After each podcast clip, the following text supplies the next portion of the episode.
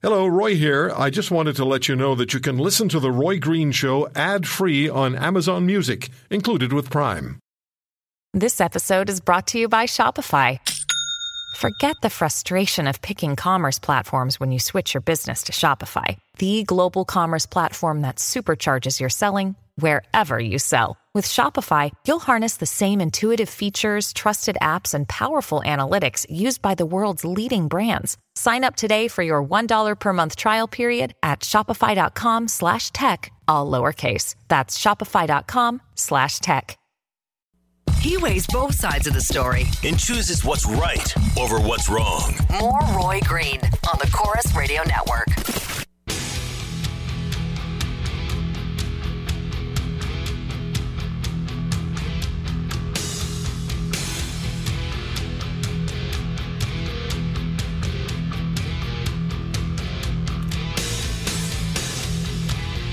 Go to your calls at 800 263 2428. 800 263 2428. Tweet me at uh, The Roy Green Show. I'll read some of the tweets just before I get to the call. Just uh, two paragraphs here from, um, from Paul Driessen's column. In his Forbes article on battery derangement syndrome, energy and technology, analyst Mark P. Mills notes that Tesla is also getting a billion dollars in taxpayer subsidies to build a huge $5 billion lithium battery factory in Nevada. Batteries, it's often claimed, can soon replace fossil fuels for backing up expensive, intermittent, unreliable, unpredictable wind and solar power. Mills explains why this is deranged. In an entire year, all the existing lithium battery factories in the world combined to manufacture only enough capacity to store 100 billion watt hours of electricity. But the USA alone uses 100 times this capacity, more than 10,000 billion watt hours per day. Worldwide, humanity uses over 50,000 billion watt hours per day. I can't pretend that I really know what I'm talking about. I'm more asking questions here. I'm curious about this. I don't have an issue with electric cars, but I, I don't know why there's such a huge rush. You know, it's supposed to save the climate, but the fossil fuel engine, let's call it that, is running so much more cleanly. Greg is in Vancouver. Greg, thank you for the call. Go ahead, please.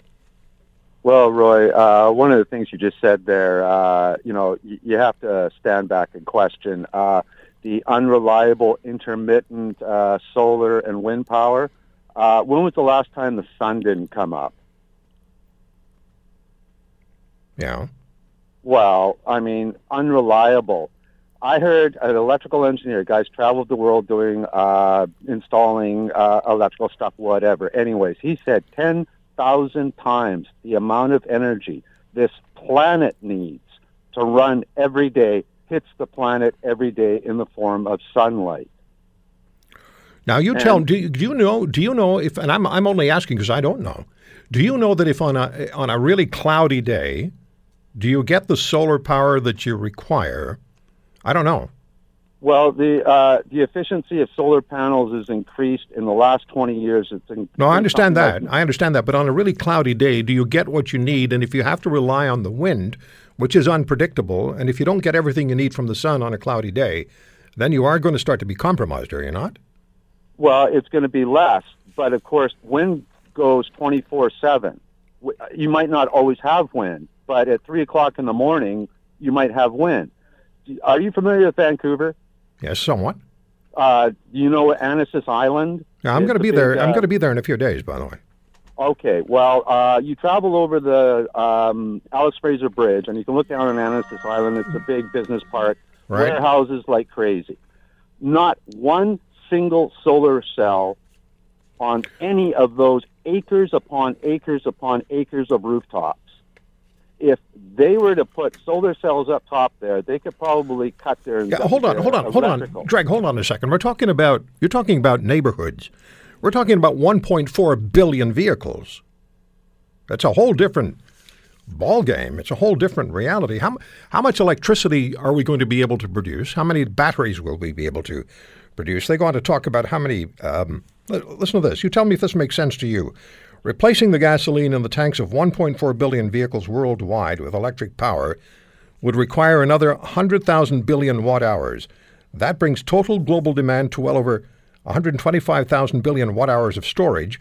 That means it would take 1,250 years of production from every existing lithium battery factory worldwide to meet this combined demand, or we'd have to build 1,250 times more factories, or we could build batteries that are 10 to 100 times more powerful and efficient than what we have today. We're talking about powering cars, not, not creating electricity in somebody's house. Okay, well, you want to power cars. Well, that's what this cars- article's about. Well, most of the cars that have the electric motors in them, they're not just motors, they're motor generators. They also generate their own electricity when you're coasting down, when you're going down a hill.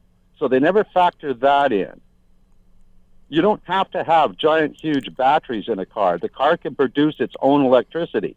There are cars out there running right now that have a small So, battery. so why do they? So why do they have a range of a couple of hundred miles before they have to be recharged?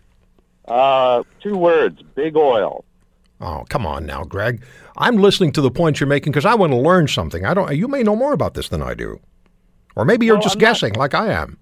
I, I'm not trying to uh, uh, make you, you know, I'm not trying to uh, pull the wool over your eyes or anything like that. But you cannot say that big oil, big energy, actually, in this world, does not have a hand in keeping us. Well, they have a hand in everything. Oil. They have an look. You have the president of Shell, Royal Dutch Shell, or the CEO of Royal Dutch Shell, has said he'll never buy another gasoline or diesel only car in his life.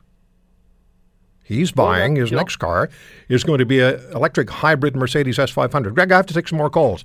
Thanks very much for yours. Here's uh, David in Pickering. Hi, David. Go ahead, please.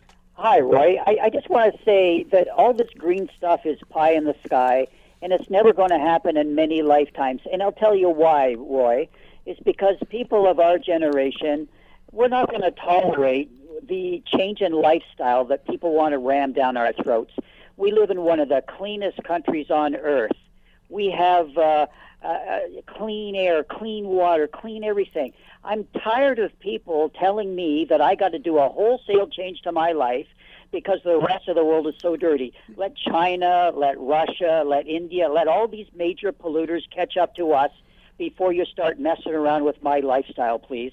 There's a global campaign on to try to convince everybody that Canada is a terribly dirty country because of the oil sands. I've been maintaining and will insist that we're really very fortunate to have the oil sands because for many years, minimum yet, oil is going to be necessary to power the world, much of the world, and that we have it is a benefit to us.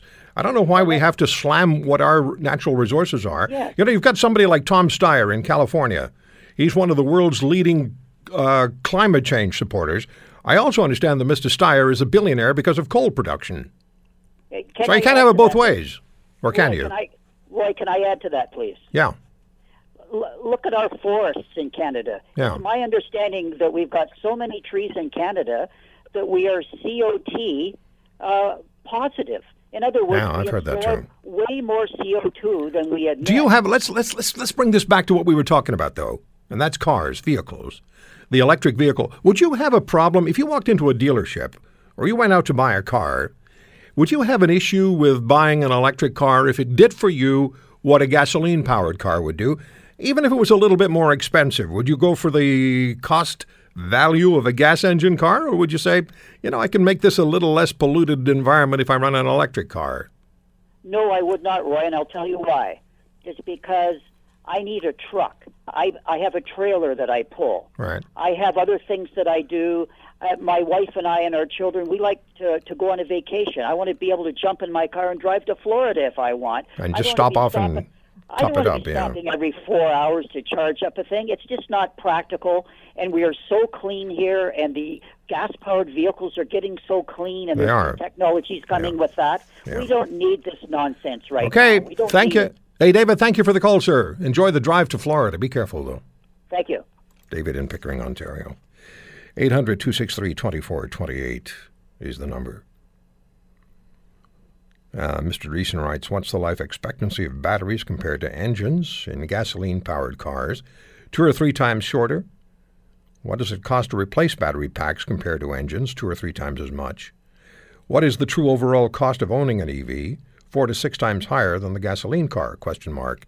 How will we dispose or recycle millions or billions of batteries and their dangerous toxic components. Nobody asks that question. It's like the some of the some of the most uh, convinced climate experts that don't have a degree in it. I just like to tell you how you should live. These are the same people who will run out and buy a new mobile phone every year. As soon as a new model comes out, they're out buying another one without thinking about all of the parts inside the phone they're just getting rid of. And all the mining and all the digging and all the use of natural resources and minerals and stuff that went into creating the phone that they don't like anymore because their camera in the new phone is like one one millionth more powerful and gives a little brighter focus. So the phone that they had has to go. Perfectly usable, works fine. It's not a problem, but it is because it's not the latest. So how much?